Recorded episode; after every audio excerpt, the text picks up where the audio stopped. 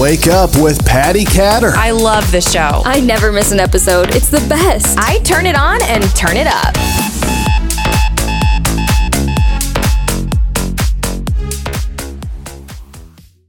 Hello, everybody. You're listening to and watching Wake Up with Patty Catter. Today, I have one of the most upbeat guests you can get on your show, DC Glenn. I'm so excited that you joined me. Thank you. Mm-hmm. No oh problem. my goodness. So every time I hear your song, even if I'm in a bad mood, that cheers me up the whoop. There it is. I know you have a lot of other songs too, but everybody knows that song. Yep. So That is excited. a it's a blessing and a minor curse, which I don't mind at all, right? But it's just kind of hard when we're doing shows and we're doing other songs and people are looking at us like, okay, can we get the whoop? Right. Uh, so you have to really become a better entertainer overall. Well, and you know, those are the things that you learn along the way. I love That's that song though. I mean, really, you know, for those of you out there listening who a lot of you have been through different things in your life that have been really challenging, I know you can't listen to that song and start shaking your butt. hmm so, so, what I want to do is I would like you just to kind of go back in time a little bit. Everybody knows your songs, everybody knows that you're an actor now, but what about when you were growing up? How was it growing up? Well, let's see. I grew up as um, a victim of child labor, right? Because my parents worked me like a dog.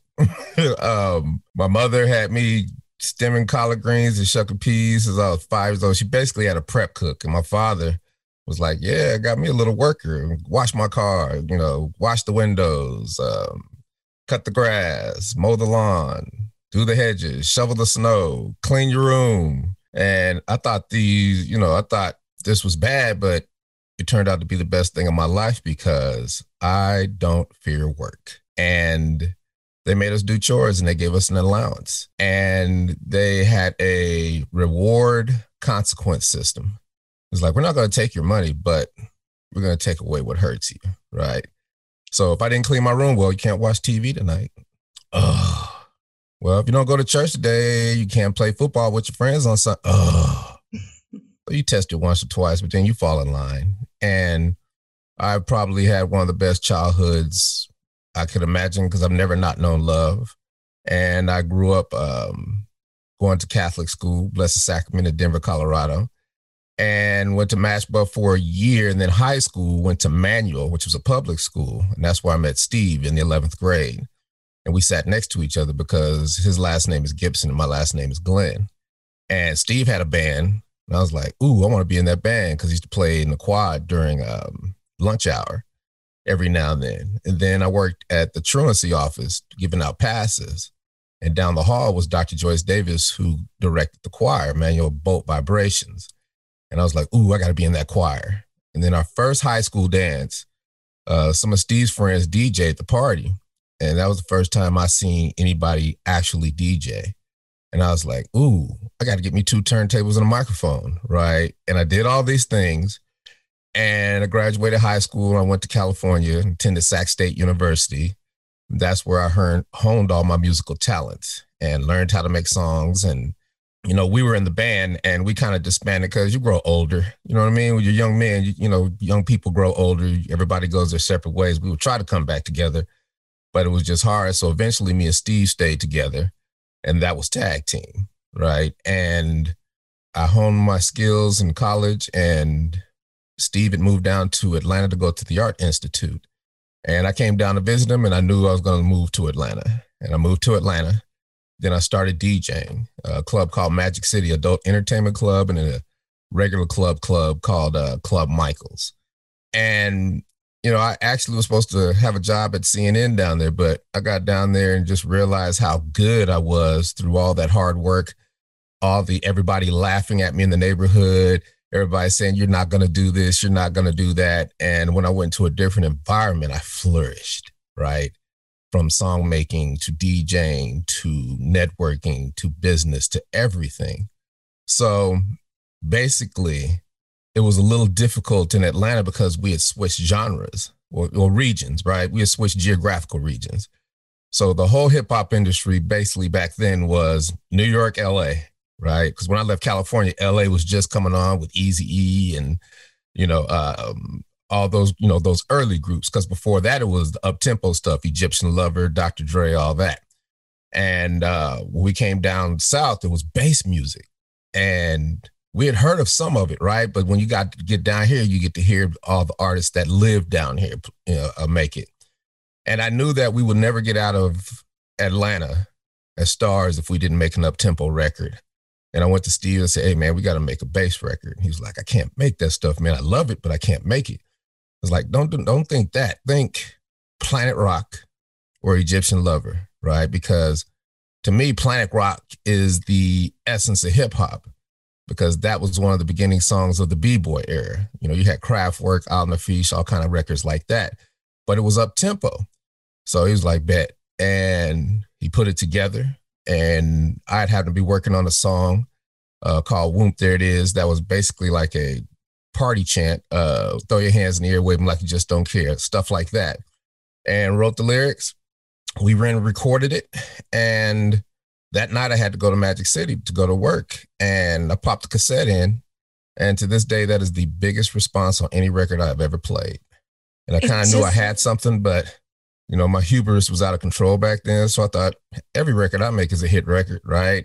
So I kind of shelved it for a while. And um, then it kind of resurged again. And this is like August 92. Then I started playing again in January 93. And at that time, one of my uh, record company reps from Columbia Records was in the house, Alan Cole. And he was like, What is that? And I was like, It's my new record, man. He was like, Give me that. I'm sending it to New York. And I was like, Ooh, I get everybody to do it like this because everybody had, all the majors would have record company um, representatives in a region. So they would service the t- DJ pools, service the DJs, and service the radio stations. And pretty much every major label is talking to us now, but they don't know what to do with the record, right? and I almost gave up. A lady named Lisa McCall told me you should talk to Al Bell. And Al Bell is uh, one of the original three soul record companies. You had Motown, um, you had Philly International, and then Stax Records was Al Bell. And the year before, he put out a record called Daisy Dukes by Duice, and it went gold. Mm-hmm. And I knew I was like, wait a minute, he might know what to do with this. So I gave him a call, called me back in a week, and um, he was like, hey, brother. And I was like, who's this? Like Mr. Bell, Al Bell. I was like, oh, I was like, Mr. Bell, let me tell you something. I got a hit record. I've tested it. It's doing just going bananas in this city. You need to sign us. No playing games. Just sign us, man. You you won't regret it. And he was like, okay. I was like, mm nah, it's not that easy, right? He was like, I was like, you haven't heard the record. He was like, I don't have to hear the record, brother. I hear it in your spirit because I am passionate, right? So, you know, he said, let's gr- agree to agree. And I gave my two weeks at the clubs that I were at. I was at Magic City and Club Hollywood. And then we uh, signed a messed up record deal. And in a month and a half, we were certified platinum. And the rest is history. Man, even when you talk, I just get goosebumps going up and down my back. Cause you know, um, I mean, your voice is amazing, but besides that, you're you can feel your passion when you're talking. Mm-hmm. I mean, it's incredible. Um, could you tell our listeners what's one thing that really stands out to you, um, a trial that you've had, and how did you overcome that trial? Well, in life we have tons of trials right? But it's how you handle them right? You know i could go i can go back to when i was a kid. This is what okay so basically i define myself as a hustler right? Now hustler has different connotations right? So there are people who call themselves hustlers and they think it's just working this way or working that way but for me that started uh, one blizzard i think when i was about eight years old and my dad was like get out there and shovel that snow and we were the only one of the only houses in the neighborhood that had a snowblower, right? So me and my brother knock ours out in 20 minutes. And then we see Mr. Grant struggling next door. And we were like, Mr. Grant, we got you. We did his in 20 minutes. Then we did the next house and just did the whole block, right? And we didn't ask for anything. Just, you know, it was fun with, with a snowblower because it blows it all in the air and blows it out in the street. So, you know, that next week, when me and my brother would come home from school, uh, or go to schools, they would call us over. So, you know, a neighbor would say, "Hey, come here, come here," and they would be like, "Here's twenty dollars. Here's thirty dollars. Here's." That happened all week till the whole neighborhood paid us, and I was like, "Whoa, you mean telling my parents are paying me five dollars a week and I can get twenty dollars a house?" Right, and that's when my hustle started. Then I was addicted to work. Then I went and got a paper route. I couldn't wait to get it. I had a paper route at eight, nine years old, right? And then as I finished the paper route, got into my teens, I had um, I worked at the AV center at um, University of Colorado in Denver, which I used to just wheel around projectors and TVs to the rooms. So when they have class, they could, you know, have something to to teach, you know, teach the students or if they needed a projector, whatever and then I would go pick them up. And then I started working in restaurants. That's where I started chefing. And then I did that through um, high school in the first couple years of college. Then I started DJing in the clubs. And now, now we're cooking, right? Yeah. And I, you know, all the while doing what I'm doing, hustle, you know, just always hustled. I would sell, you know, when I was in the club, I was always selling something. I always had hustles, right? Hustles are basically tools to get money right? So most people have one hustle. I've got eight, right? Because in my environment that I was in, people are going to steal your hustle, right?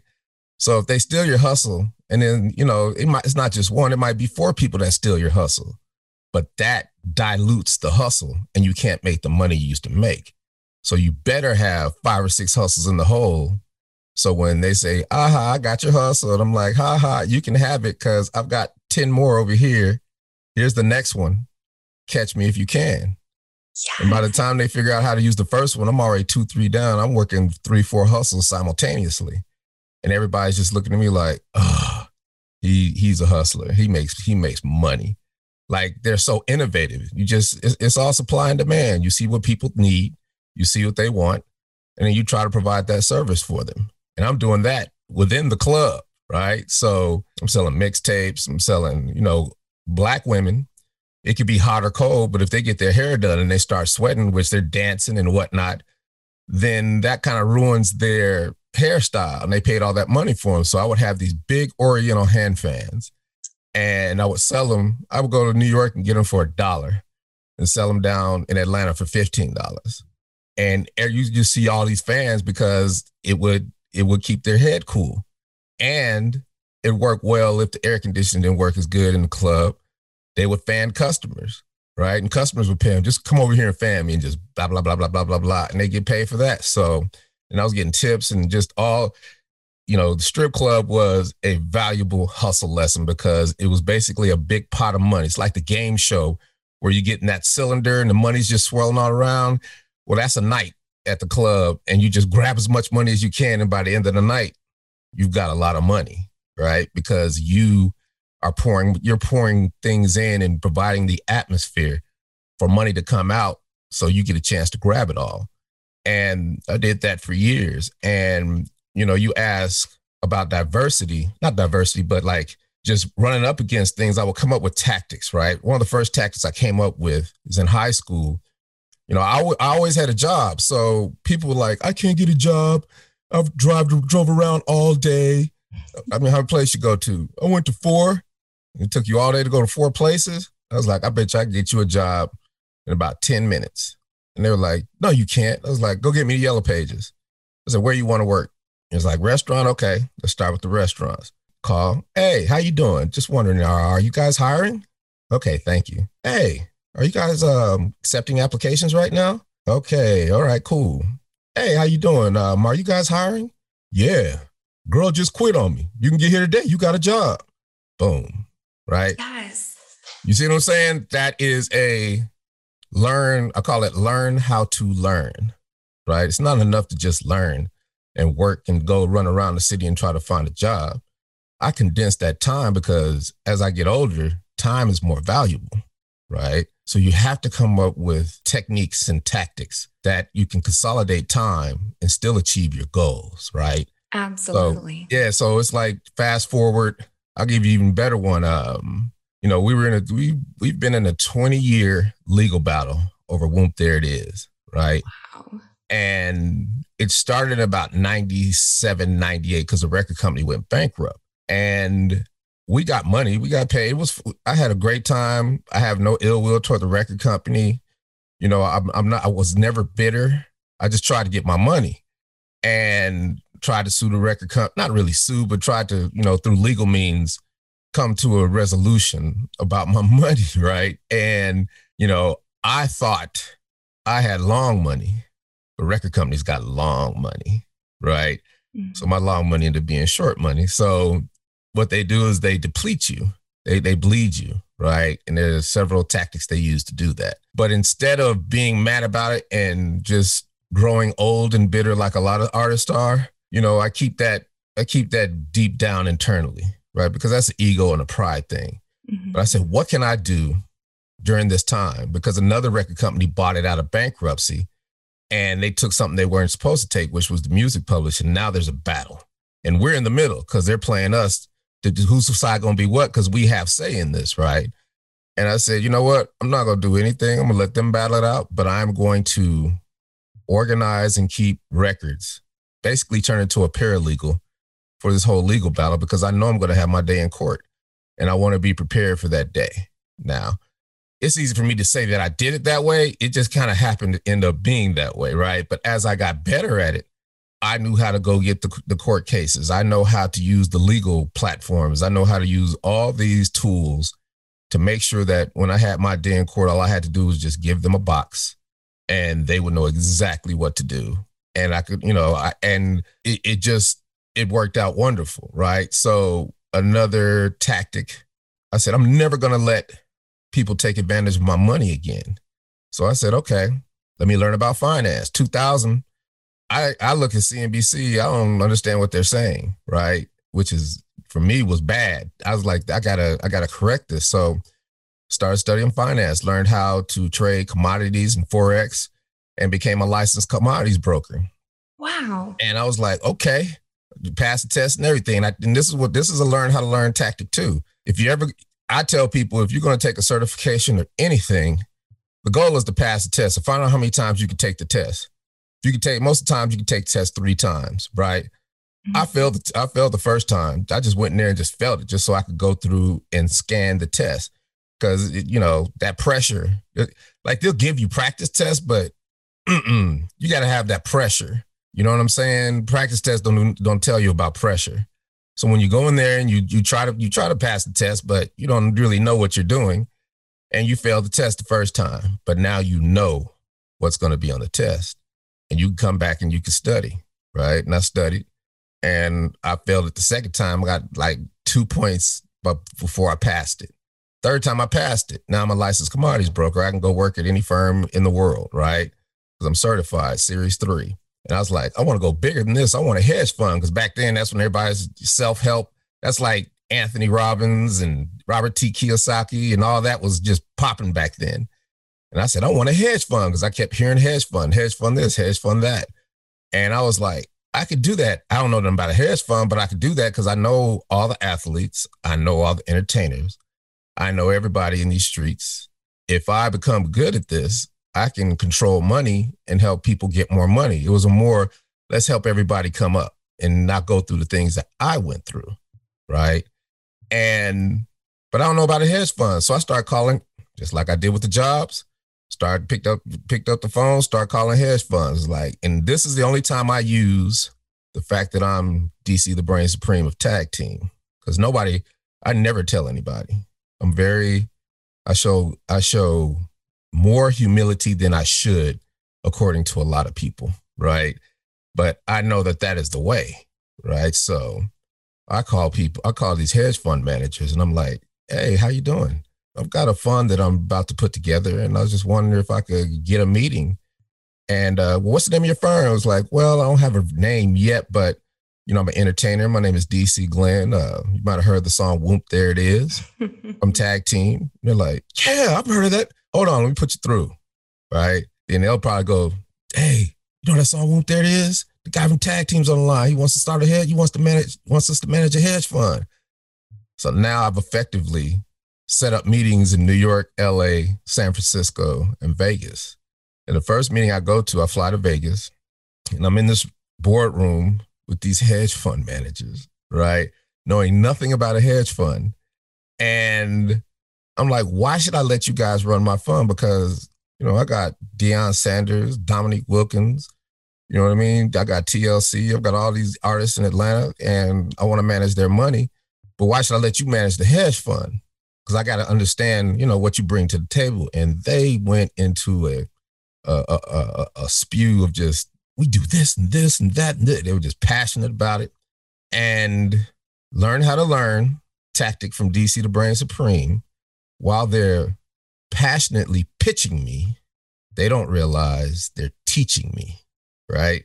And by the time I finished with all those me, I knew exactly what a hedge fund was, and it was too risk. It was too much risk for me because to me it was basically intellectual gambling, yes. and I knew that I'm terrible at gambling because I get emotional. And you know how they'll drop a bomb somewhere and then there's collateral damage, right? That's the bad side of it. Mm-hmm. Sometimes we do things and you have to, I call it collateral sprinkles. You have to look at the good things that come of it. And I tell people this all the time. Year 2000, I didn't know what they were talking about on CNBC. 2002, I knew everything they were talking about on CNBC. So I effectively put myself in a position to never get taken advantage of financially again. And at that same time, I'm on the self help kick. So I start running my life like a corporation. What better way to practice a business than make your life the business, right? You do that first before you start a business. And what has happened over the years is that my business, my business is CLG Investments Inc because I was trying to do a hedge fund back then.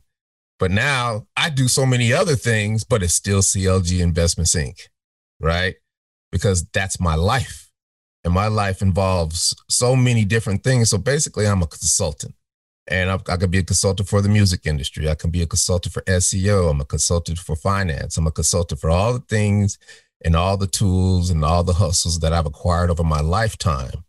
And now all of those hustles you know, people say, used to tell me, DC, you're all over the place. You, you just, you got tentacles everywhere. You got to pick one thing. I heard it all the time. And they were like, you're just doing too much. And I'm like, okay. And then people will say, you know, jack of all trades, master of none.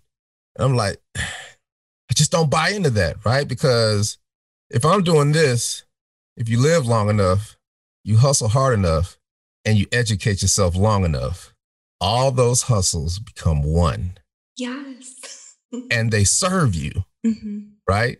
They serve you. And some of those same trades that people are saying, you can't be this, you become masterful at some of those trades. You see what I'm saying? Absolutely. Now, and, and just like the, and that goes back to living your life like a corporation, because now I have my accounting department.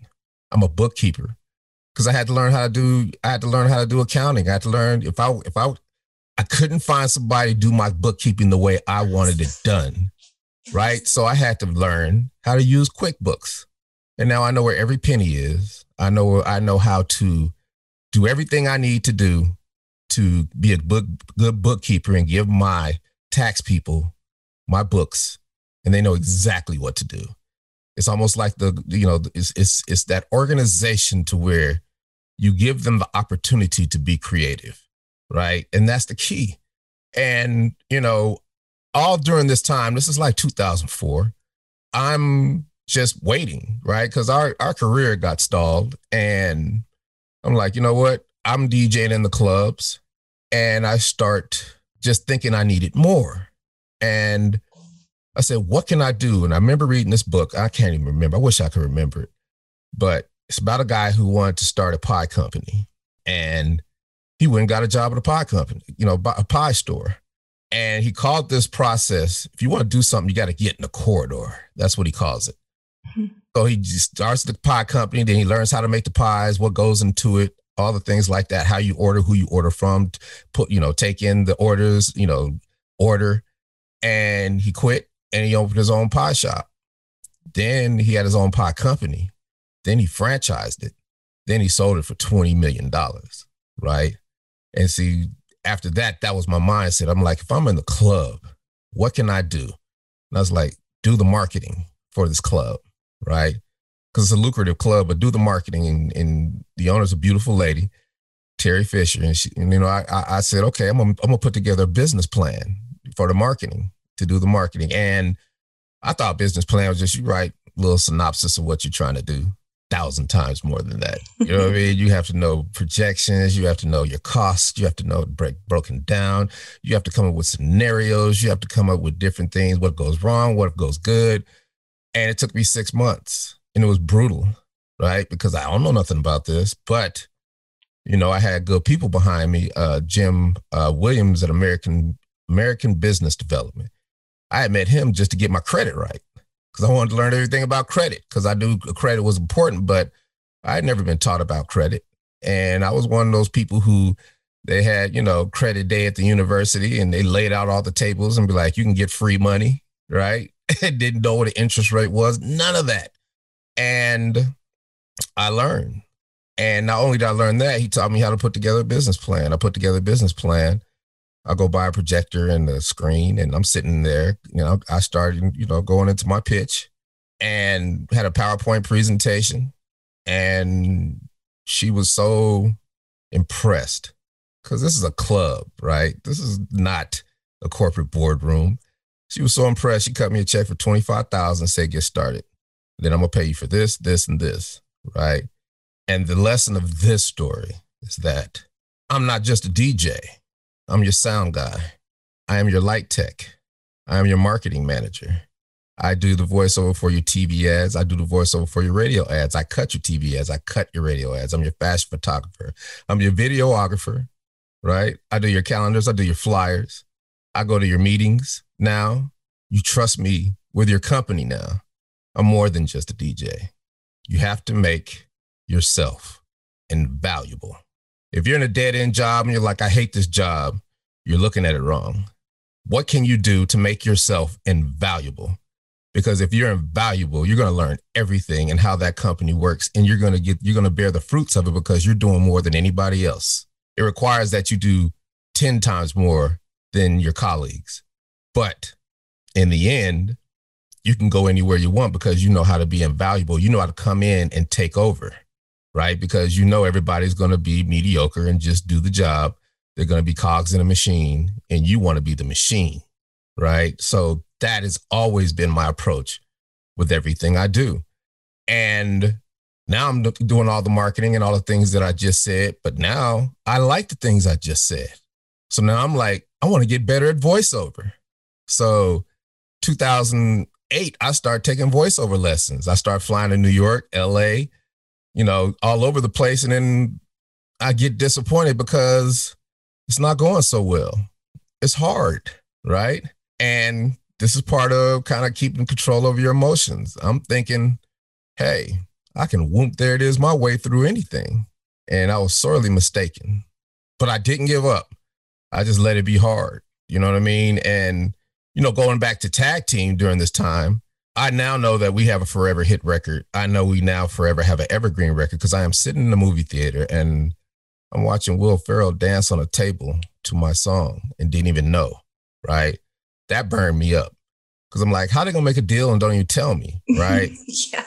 That irritated me. Now that's something that really irritated me, but I learned about it, right? And every time that that happened, I learned that I could go and I could challenge it right? Not legally, but I could challenge it through SAG. I could challenge it through these organizations that make sure you get taken care of and make sure that you're never taken advantage of. So I would do that. Whenever I did that, the people on the other side knew that I was formidable, knew that I was wanted. So then they started communicating with me. And it still burnt me up because it's like we couldn't make money off of what was ours. Yeah. And that went on for years. It went on for 20 years, right? Still made money though because I didn't cry over spilt milk. I knew that it was my responsibility to make my own money. That's where hustlers come in, right? That's where all those hustles come in. How can I make money? I got a forever hit record. How do I make money off of them? There it is. You do shows. We're doing halftime shows, NBA. We're always making money. We still get a royalty check because there are parts of the contract we did that were right? You know, and I've had a good life, right? It's been fun for me. But the other side, back to these hustles, I'm training for voiceover. And these things start presenting themselves to me. I, I became, anytime I wanted to learn something, I go to the best person who could teach me. I wanted to learn retouching, learn retouching. I wanted to learn photography, learn photography. Wanted to learn how to do all these things that I learned. And 2011, I get a call at work. And like, DC, lady want to talk to you at the front door on the phone. I was like, which one of these girls I'm messing with done went crazy calling me at work. And I was like, take a message. Like, nah, she won't get off the phone. I said, all right. Went to the phone and I was like, look, I'm at work. Please call me in the morning. Gave her my number. And it happened to be a reporter from the New York Times. And she was calling me because Gawker had put out an article that Barack Obama, you know, the president of the United States, was in the Whoop There It Is video in his youth, right? Because they had one what? frame of this rapper who was in Duice. LA Sno looked exactly like Barack. I mean, exactly like him, right? And the whole world blew up because back then they were trying to find anything that they could use against him, right? And I'm doing interviews all week. Stephen Colbert, Jeannie Moos from CNN did a segment. And I realized that in the end, I was I was upset and disappointed because I couldn't take advantage of that situation. I left money on the table because I didn't have a presence out there. It's not enough just to be tag team. Whoop, there it is. We're in a whole, we're a decade and a half later, right? And I vowed that that would never happen again. And I started search engine optimization, SEO, and learning how to build websites while I'm in the corridor at the club. So I build the club's website, get all the SEO right. We're just, it just, it's just working, right? And I'm telling you, that was one of the best things I could ever done. And it was equally as brutal, right? And around this time, also, you know, when when the whole for 10 years, the old record company was trying to get a venue to have a trial. But to even have a trial, you have to file a motion and then they have to accept the motion. And now, you know, and you got to go from courthouse, circuit courthouse, you got to find a circuit court all over the country that will take that case. And they probably went through 50 motions before they finally got their case. They finally went to trial and the old record company prevailed. And then once once that happens, that starts a string of um, appeals, right? And the record company that got it out of bankruptcy appealed and appealed and appealed, and every appeal got knocked down. And the last appeal was to the Supreme Court of the United States. Can you imagine, you know, here on the news, Supreme Court today takes on the tag team case of Whoop, there it is. I was like, oh my gosh, but wow. it, it didn't, that wasn't going to happen, right? But just the fact that it's documented that that's what happened, right? And, you know, when all the appeals were over, it was over. And then it became like a, it felt like a scorched earth policy. And that's when we got Drew in real tough. And at this time, I had retired from DJing because I just didn't want to be a 50 year old DJ. The clubs had changed. I love DJing. I've been doing it since I was a kid, but it was time to move on, right? So I um it was just, you know, whenever you switch careers, whenever you try something new, don't fight it. It's terrifying point blank. It's scary. It's horrific. It, it, it is one of the hardest things you'll ever have to do. But if you're that miserable where you were at, you could be more miserable a little bit long, a little bit longer, and it gets better, right? And everybody asks me all the time, and you know, I kept up with voiceover, and I kept grinding and grinding and grinding. And in 2017, we had our day in court, and it was um I had to find a lawyer and I couldn't find a lawyer, but I found a lawyer and she was magnificent. And I gave her a big box of discovery all the way back in 1998. Wow. Organized, filed, perfect. And that saved me 50% of the cost of what I would have got charged. And because it was so organized, they came up with several scenarios to win our case, and we prevailed, right? And it was at a cost, but we still prevailed.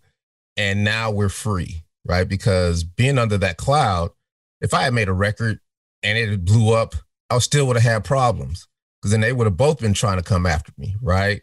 And then that would have just stopped me, and then that would have really pissed me off, right? So I just didn't deal with it. I dealt with what can I do other than this? How can I prepare my life? You know, it's been a it's been a journey, right? And after that happened, you know, I got depressed.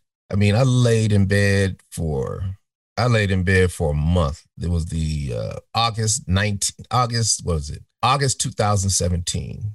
And I was just like, what are you going to do? What are you going to do? What are you going to do? Just kept asking myself that question. Watch TV all day, just couldn't figure it out. And I got a call and it was from this company. It said, DC, we really like your voice. And we got a $10,000 job for you. I was like, cool, I know what I'm going to do now. Right. And not giving up on voiceover had gotten me this far. Right. And, you know, now I am, you know, I'm building the website for Tag Team. I'm, you know, really engaged. And I said to myself, I want to start doing shows. I want to go on tour. Here's another learn how to learn tactic. Every promoter's, you know, I'm starting a network. Every promoter's telling me, well, you kind of don't, you only got one song. I was like, yeah, but it's whoop, there it is. Duh. It's like, no, you only got one song, so it might be hard for us to get you show. Everybody gave me every excuse why they couldn't help me instead of just giving me one excuse or one reason why they should. And when that happens, I do this is my best, most favorite go to learn how to learn tactic. I joined an organization, society, or an association. Organizations, organizations, societies, and associations are places where people of a unique profession start a group and they help people that want to be a part of their profession and they help bring light to their profession and they help you know nurture and build their profession to something they want the division that they have collectively and they make it better they stay up with the times they give you resources to do all these things and that's my go-to tactic now if you say no to me okay me find an organization I joined the International Entertainment Buyers Association, IEBA, and I realized I can cut the middleman out. And, you know, there's a hierarchy in concerts, right? You have your buyer, top of the food chain. I want to do a concert series. Then you have your venues, the stadiums, and, you know, the amphitheaters and, you know, any place you have a, a concert. Then you have your big boy promoters, Live Nation, and um, iHeartRadio, places, you know, entities like that. Then you have your mom and pop promoters, which are the people who were telling me, eh, you only got one song. Then you got your managers, then you got the artists. I effectively cut out everybody because I went to their convention, 5,000 strong. Me and Chubby Checker, the only black dudes in there. Oh my gosh, I love him. Yeah, yeah, yeah. And I'm wearing a big t shirt. Whoop, there it is. Just a billboard, right? and I'm now I got cards and I'm just networking and I know my pitch and I just start introducing myself like how you doing my name's DC Glenn with the group tag team might have heard the song Whoop There It Is duh I've heard of that song what are you guys doing these days well we're on the road we got a clean 90s nostalgic rap show now if I'd have said yeah well you just we got a rap show that we're doing out there they would have been like oh no no no rap music no no no but I said clean first. When I said clean, the I, I see their ears perk up. You know, it's, it's, it's the it's the words that you use. They're important. Clean, '90s, nostalgic, right? Rap show. Now they're comfortable. Now they're saying, wait a minute. So the very thing that was my weakness to all these mama pops is now my strength to the buyers because the buyers have more flexibility and if they're looking for an act that they can infuse energy or confuse or just want to have start off or you need an extra act, it's us. And now I'm getting calls for casinos. I'm getting calls for charity events. I'm getting calls for fundraisers. I'm getting calls for hospitals. I'm getting calls for rodeos, state fairs, corporate gigs. Now we're cooking. Then the promoter who worked with us the best, he gets me he gets us 15 shows on a tour.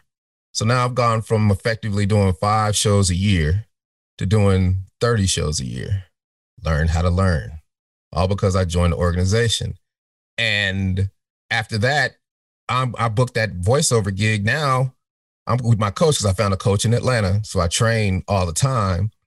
She's like, you need to go to the People Store agency in Atlanta. They called me and they're looking for African American talent. I said, I got the perfect guy. I go to the People Store. They they put me on their roster immediately. So now I'm on the rosters for all kinds of concerts uh, promoters, and now I'm on the roster of the biggest agency in the Southeast for voiceover. And the reinvention continues. And I start booking, and I'm up at the People Store, and I'm telling them, you know, I, I asked the question. I was like, "Hmm, do you guys do a um, um I, I was thinking about doing some extra work, right? Just extra work to get on set, you know, for for movies and stuff. Because it was all, you know, that kind of intrigued me. It was like, no, no, we don't do that, right? And then the owner walks in, introduces herself to her, and she's like, I love your face. Hey, put him on camera, right? Just like that. Something I was interested in. The universe came back to me and just threw me in the deep end of the pool. Now I'm an actor right? I'm like, what I gotta do? You gotta get headshots and you gotta go to class. go to my first couple classes, and it got good to me. And I trained every day. I was in a class in Atlanta and in the South and all just all over the country. Wherever I could find a class, I was in it. Sometimes two, three times a day.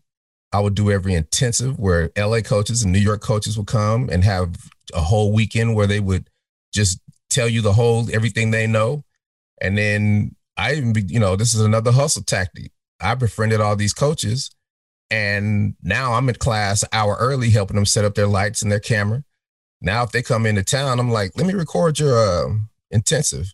And then you, you know, I'll, I'll give it to you nice and neat, and you can have promotional material and for your intensives and make more money. And I can have your craft and what you teach at my disposal.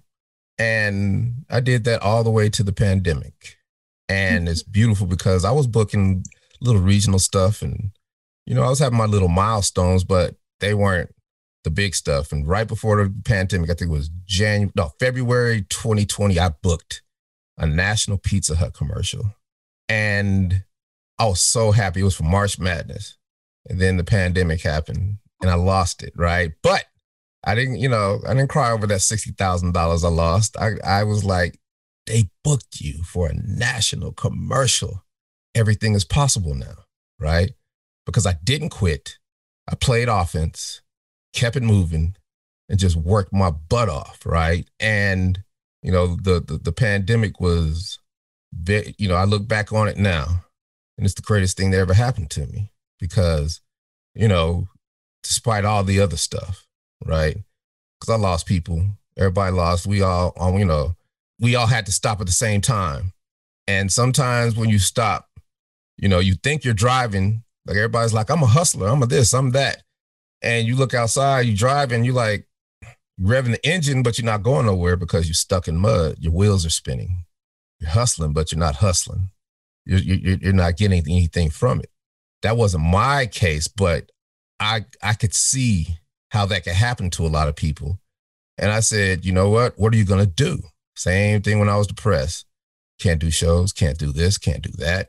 They're not going to open up for this. Can't do this, but you can do this, right? And I said, reinvent. I reinvented myself with voiceover, and every voiceover class I ever took, any acting class I ever take, I have it recorded. And I went back to the first class I took for voiceover when I went to Joan Baker and Rudy Gaskins in uh, New York. And it was the most heartbreaking thing I ever listened to because I had to listen to my 10 year ago self have conversations, right? Mm-hmm. I had to listen to my first voiceover script that I read, and it was just gut wrenchingly cringeworthy.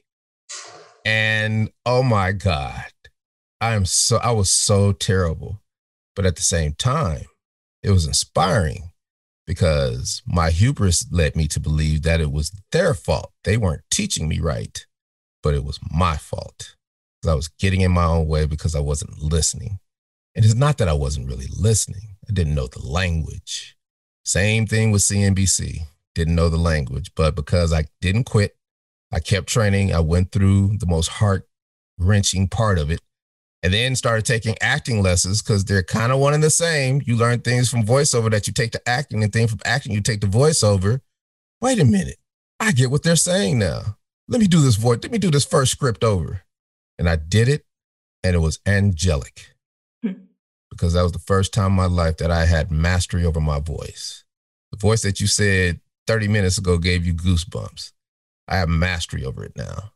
And not to say that I'm a master of it, but it's like I have a certain mastery of it where I can now, I feel good about it, right? It's not a chore to me anymore. And I started booking. And that was back a March a year ago when everybody thought we were going to turn to zombies and start eating each other's ears off. yes. Right. hey, it, hey, it felt like that in the air. It felt like this is how those movies start. Mm-hmm. it did. Somebody starts running crazy, like, why are they running so fast? And then a whole bunch of other people, like, wait, that's what it mm-hmm. really felt like. That's true. Yeah. It felt like that in the air, even though we knew that wasn't going to happen, but it was that scenario. And mm-hmm. I just, for the whole month of March, I reinvented myself. I went through 42 hour sessions, I organized all that stuff. And then the month of April, I get a call from my LA acting coach, Crystal Carson. She's like, I'm casting this movie. I got a part for you. And she's like, Can you get to Nebraska? I was like, Yep. I got a hazmat suit and flew to Nebraska and we shot a movie called My Corona about living in the age of my corona when it started and just what we've gone to that to that point. And then not only was it a movie, we shot a documentary about shooting a movie. Wow. So it's like I'm in a documentary and a movie, my first. Then two months later, I get a call from a producer like DC, do you got this, that, that? They would call me on something totally different. And they're like, well, yeah, I'm putting together this movie.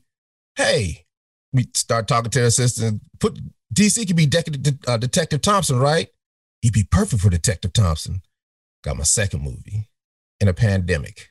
Go to the middle of Georgia, we shoot, and then I book holiday Publix commercial for the shopping chain for voiceover.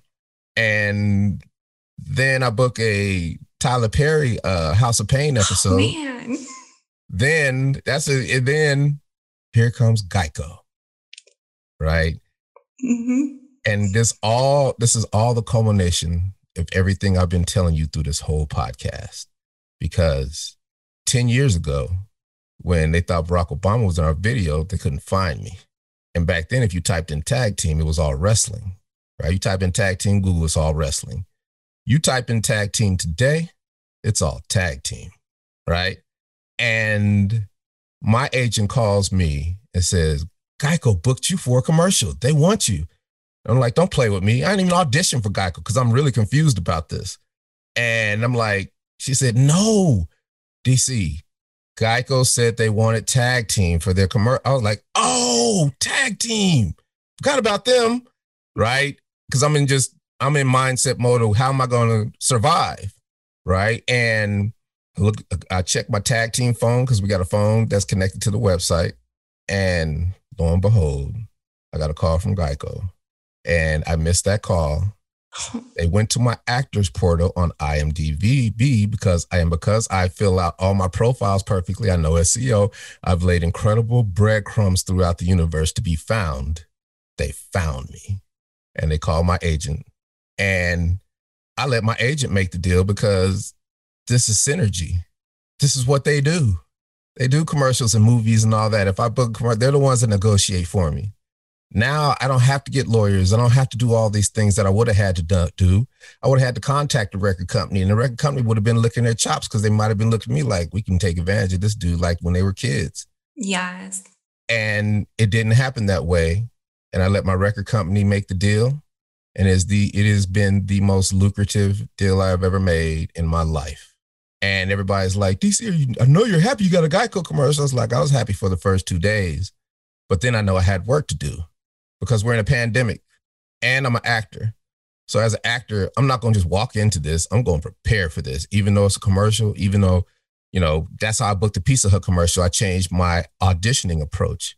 And that auditioning approach also works for on-set approach you you build you build up five scenarios, six scenarios that you can put in your pocket, and when you put them in your pocket, you just hope that the director says, "Well, show me a little something different.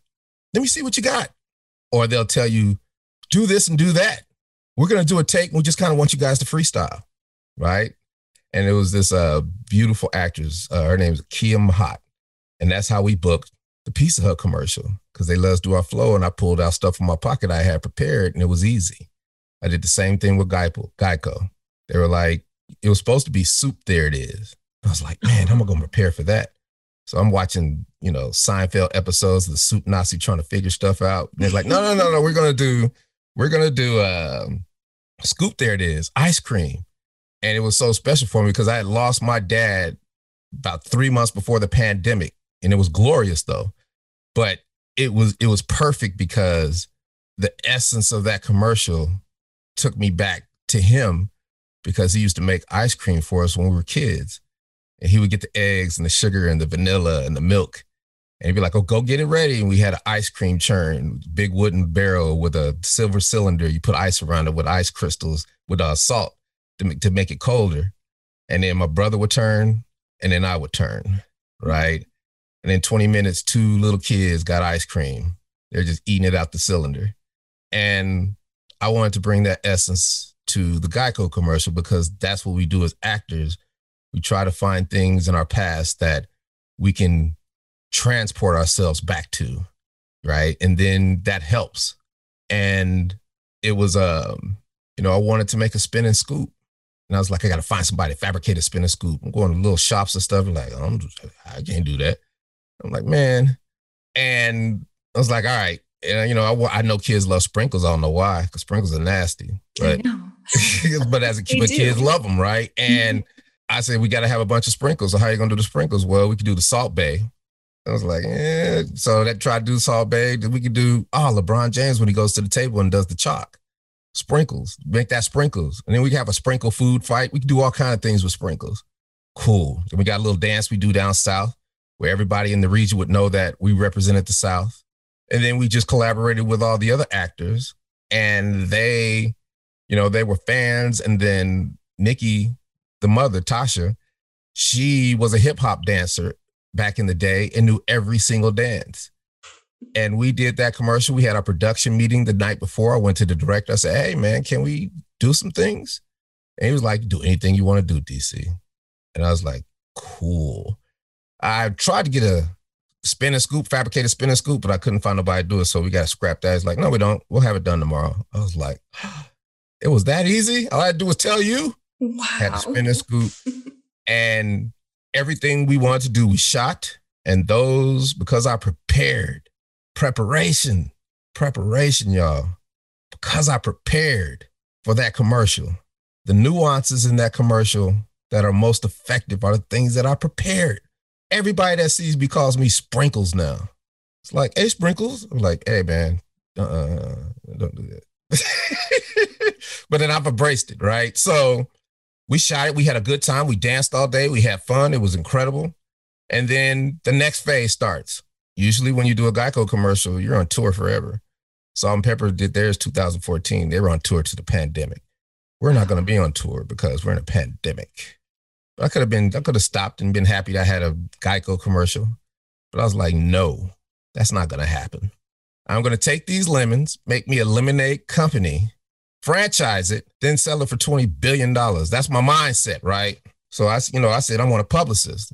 I'm an actor. I'm all this. Let me do this for publishing. You know, let me get a publicist start going to publicists and they're like, well, we're in a pandemic. We're all working from home. We don't necessarily know how to do this like this. And it's just a commercial and it's usually a movie premiere. We do a junket in New York and or LA and it's just difficult. And I'm like, thank you.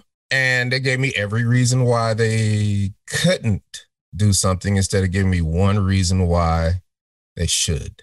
And what do I do when that happens? Join an organization and I joined the Public Relations Society of America to learn how to be a publicist.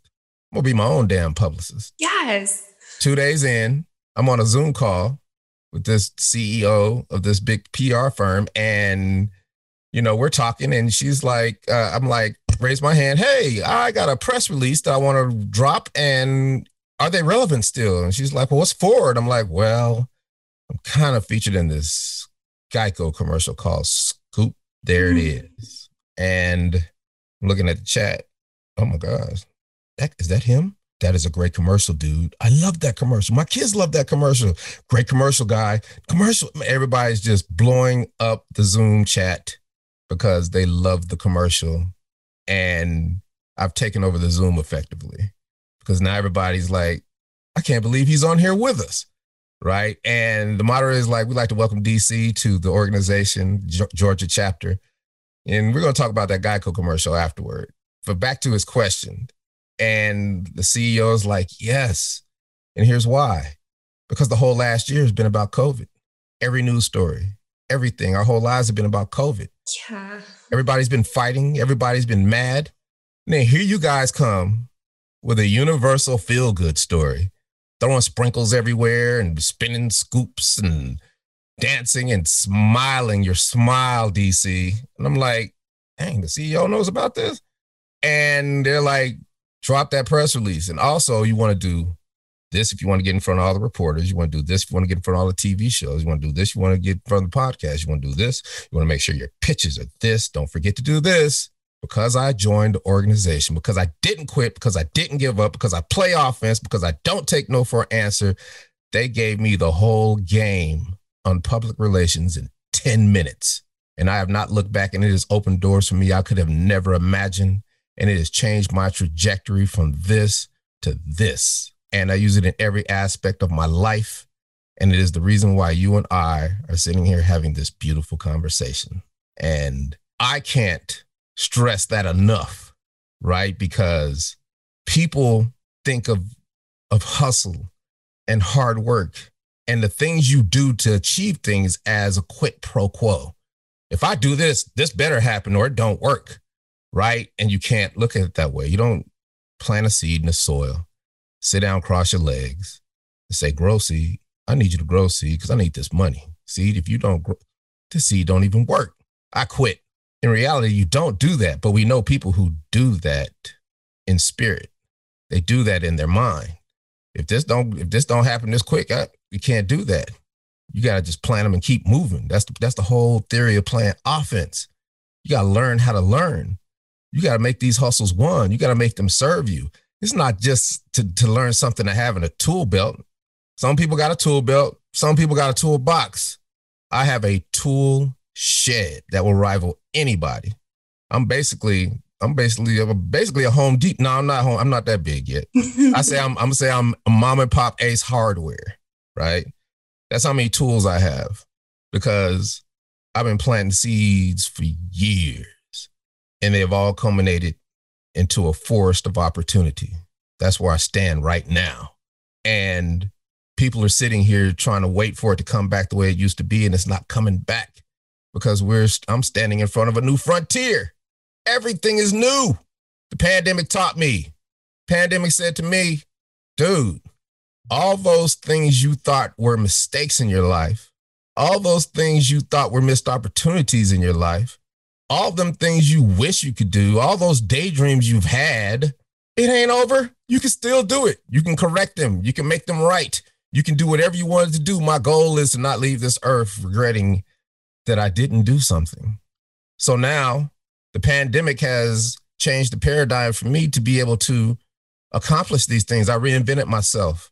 Not only did I reinvent myself, I had a big meeting with my agents. They were like, DC, what do you want to do? I was like, I'm beautiful. You guys are the greatest. DC, what do you want to do? What kind of movie roles do you want? What do you need to tell us?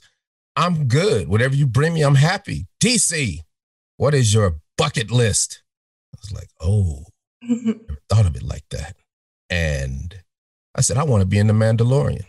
I want to be in anything Star Wars, Star Wars universe, animation or live action. I want to be in all the Marvel movies since they shoot them down here in Georgia. Started the audition. They're like, we didn't even know you wanted to do it. Hey, I told Steve, I said, I want it all. Right. So all these opportunities I thought I missed. I'm sitting in the office with New Line Cinema president. He's telling me, hey, we might want to cast you for this. You know, this movie we're working on right now. We got LL Cool J and Denzel, not Denzel, but uh, uh Wesley Snipes. It's between them, but I I think you might be good for this. And I'm like, cool, whatever right? Because I didn't know what I I didn't, I didn't even know. I'm thinking I'm whoop. There it is. I'm the greatest thing since whatever. right? Because that's when I was a young man. And I beat myself up for years because I could have been in the movie Blade if I had just listened, right? And, and, you know, and I was just I, I beat myself up over. I taught Mickey Mouse and Minnie Mouse how to rap because we did a record called "Whoomp There It Went." Mickey on rap. We did an album for Disney for kids, and I'm in the deep bowels of Disney with the husband and wife team that play Mickey and Minnie Mouse, and they exposed me to voiceover, and I exposed them to rap, and I taught them how to rap, and we made a record. Now, that record for me is cringeworthy because we made it for kids, and it sounds like it's for kids right? But that is an accomplishment because that started my juice for voiceover, but it was delayed for 15 years and it took that long. But now I've just signed with one of the biggest voiceover agents in the world. So did I miss that opportunity? No, it was delayed. I corrected it through hard work, perseverance, and just steadfastness, right? And well, I want to be in movie. Well, I'm in movies now. I, my my actress friends, I'm like, all I want to do is just be, we just talk about acting. All I want to do is just be a working actor. Like, DC, shut up. You are a working actor. I'm like, oh, yeah, I am. So that opportunity I thought I missed way back then, I am that now, right? And the things that I want to do, that I've always wanted to do, I'm training for now. Because half the educators went back to teach the kids in school. Half the educators said, I am not going to be around them nasty ass kids. And what they did, they changed their paradigm and they changed the whole paradigm of education because they went and joined all the tutor sites.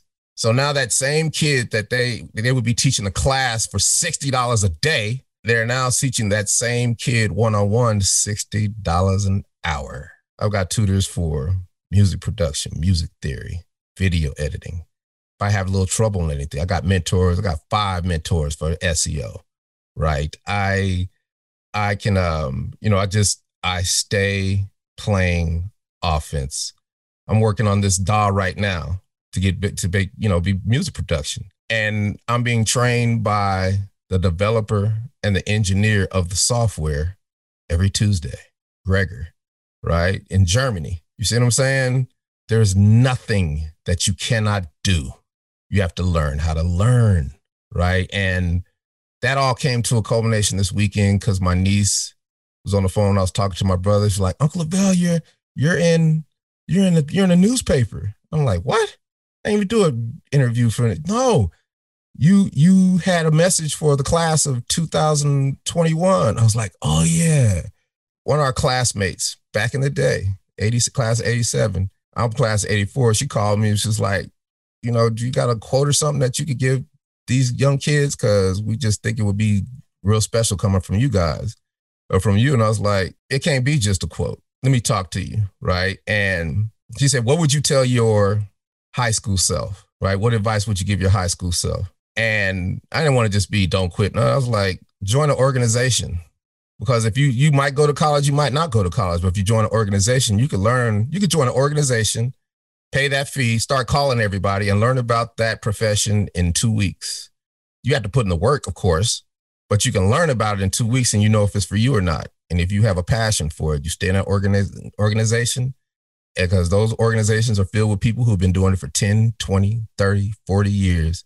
And you can effectively have a college education and master that craft in about, it, it's on you how fast you want to learn it. And that's what I told him. It was in the newspaper. And it just made me, that's what it's all about. Because for me, I just want to talk. Like I am real, I am so grateful that I'm sitting here talking to you and you gave me the opportunity to talk on your podcast because all I want to do is just talk to people about things I wish somebody had told me when I was a young man. And my parents raised me beautifully, but my father doesn't know about the ins and outs of snakes in the music industry. I had to learn that on my own but I've taken responsibility for all those things. And I've come out better on the other side because I don't look at the glass half empty. I look at it as half full. Right. And I am the man today that I am because of it. And my future is bright. And not many people can say their future is bright like they feel like they're 25, like I can because of how I think. I think differently. I reverse things. I love to be wrong because it's the path to being right. Mm. Well, you have been so motivating to me. I had a friend of mine at a mentorship meeting, and he was telling me, You're doing too many things. And so when you were talking, everything you said was just going right to my heart because I feel like everything I'm doing, I'm supposed to be doing. And I have those tentacles and they're going everywhere. And um, I love how you brought in your entire story from when you were a child to a teenager to now, how all of your entire life has just been connecting and interweaving, and it's made this beautiful design, kind of like um, if you've seen a beautiful quilt all put mm-hmm. together. Yeah, yeah, yeah, yeah, yeah, yeah, yeah. And that's what life is for me, right? And I know when I open my mouth, the chance to sit here and talk to you, I've learned so much. I feel like you my heart is full because I've learned so much because I've figured out different ways, different ideas. While I'm talking, I'm thinking of different ways, different ideas, different ways to do things. I take things and I flip them, right? Because I love, like I said, one another reason I love to be wrong is because being wrong stops your ego and your pride. And perfect example, if you're in an argument with somebody and you know these t- you know these type of people they'll argue you down and they'll start making up stuff and they'll start getting irrational and they just start going down a rabbit hole just to win an argument. And i just let them go. And i'm like all right you're right. Mm-hmm. but I, but they'll keep going. And what happens is because you let go and you took your ego and your pride out of it now you're on the path to being right where they're going deeper and deeper in that hole. And now that's their reality. And it's based in a falsehood and then they start living their lives like that and then they can't ever come out of it because they can't sequester their ego and their pride. Women men everybody family members it doesn't matter. And you know the people that are going to hate on you most are the people that care about you most. It's not that they're hating. Some are some aren't. It's that they don't know any better and they care about what you're trying to do. So if somebody says you can't do this. You're doing too much. You're doing this. You're doing that. You're doing that just let them talk, right? Because this is what I do with people now. Every time somebody gives me an excuse, I say thank you because you've just given me an opportunity to come up with five solutions that I could put in my tool shed. You see what I'm saying? People will be like, well, I can't do this because of this. It's like, yeah, you can. All you got to do is this, this, and that. Because what I do now is if there's a problem or if there needs to be a solution for something, I think of the most fantastical, far fetched, pie in the sky, just the ultimate solution. Now, it might not be based in reality, but it can be based in reality, is your perfect solution for the problem. Now, you're far from reaching that, but what you do is you aim high and then you work your way back to practicality. What's practical? And then what you've basically done is you just created a business plan for what you what your solution is. So because you achieve this goal, you'd be like, well, hey, I achieve, what's the next? What's let's go to the next one. Let's go to the next one. Now you're at now that fantastical, far-fetched solution is just a solution. And now that problem has been solved. And I do that every day for every aspect of everything that I do. I go down rabbit holes of learning, trying to figure things out. They call me DC the Brain Supreme for a reason. and now that. I know why. You see what I'm saying? It. And I just want to thank you for having me. Just let me come talk like this because it means a lot to me because I know that God has blessed me with the ability to touch people. I've done it with Whoomp. I've done it with this Geico commercial. And now he's showing me another way by just using the gift that he gave me of my of my voice. The fact that I can sit here and talk and just touch people means more to me than anything. And I just want to thank you. Well, you have definitely touched my life. After the show, I'm going to send you an email of a few mm-hmm. things that you really hit with me. Yeah. So, I mean, I appreciate it. And I got a ton of I can go four hours, but I, you know, I got to get back to work. I got voiceover auditions I got to do this morning, so awesome. I, I get it. I get it, and mm-hmm. you just have to. Hey, don't ever let nobody tell you you can't do nothing, and just remember the things I said. You got to get control of those of those emotions, right? And mm-hmm one thing is I've, I've, I've learned the ability over the years to take any negative emotion, fear, envy, anger, despair, hate, and not react to it, but put it in your pocket. You know, it's eating you up inside. You might get mad. You might react viscerally, but put it in your pocket and use it as fuel for later, right? Because that's way you get it out of your system in a positive way.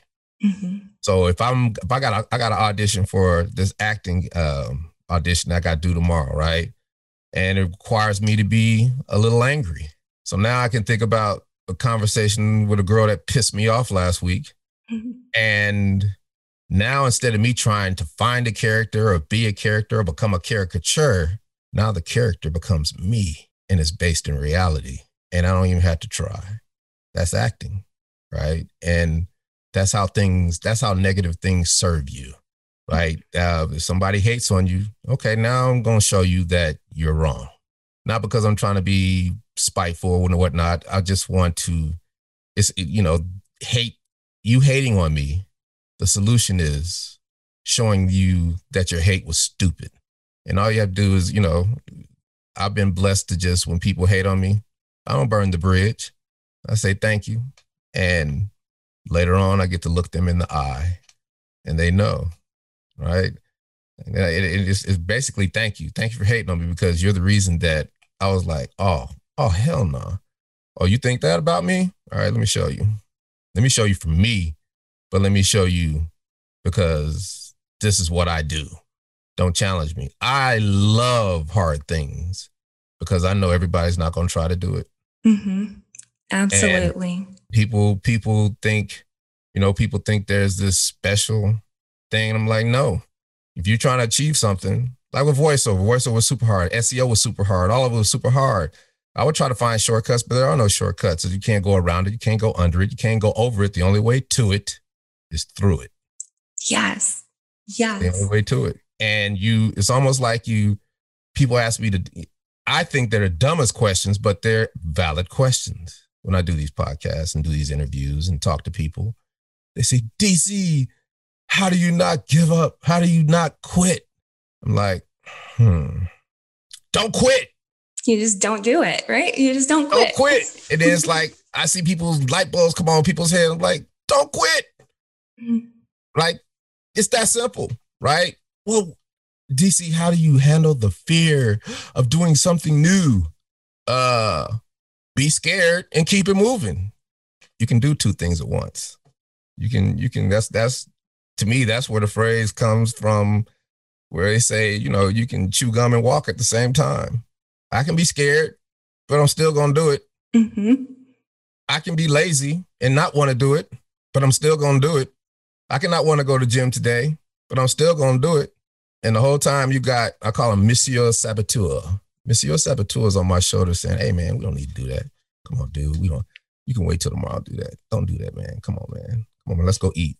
Come on, man. Let's let's eat terrible. Come on, man. Let's Mr. Saboteur is just constantly at work, just beating me down, trying to make me do things. But it's you need him because if you do the things anyway and still if he's just chattering your ear, you can accomplish anything.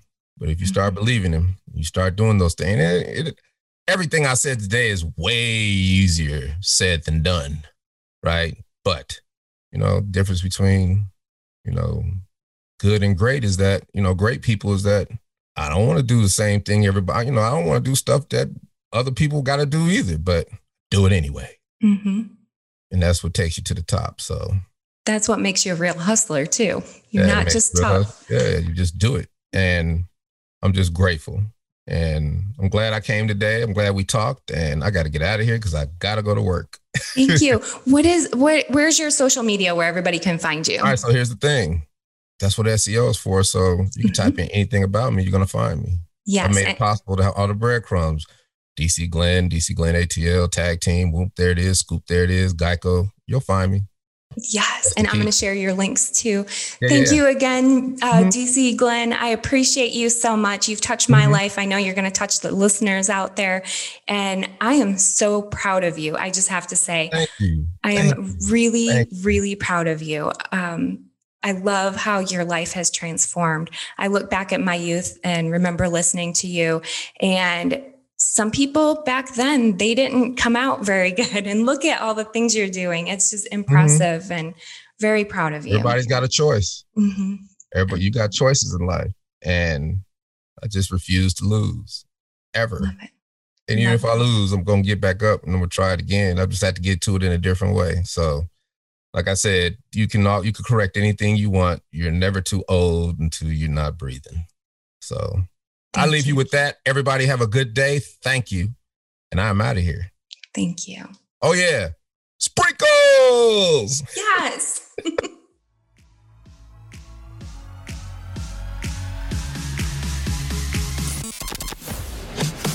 Wake up with Patty Catter. I love the show. I never miss an episode. It's the best. I turn it on and turn it up.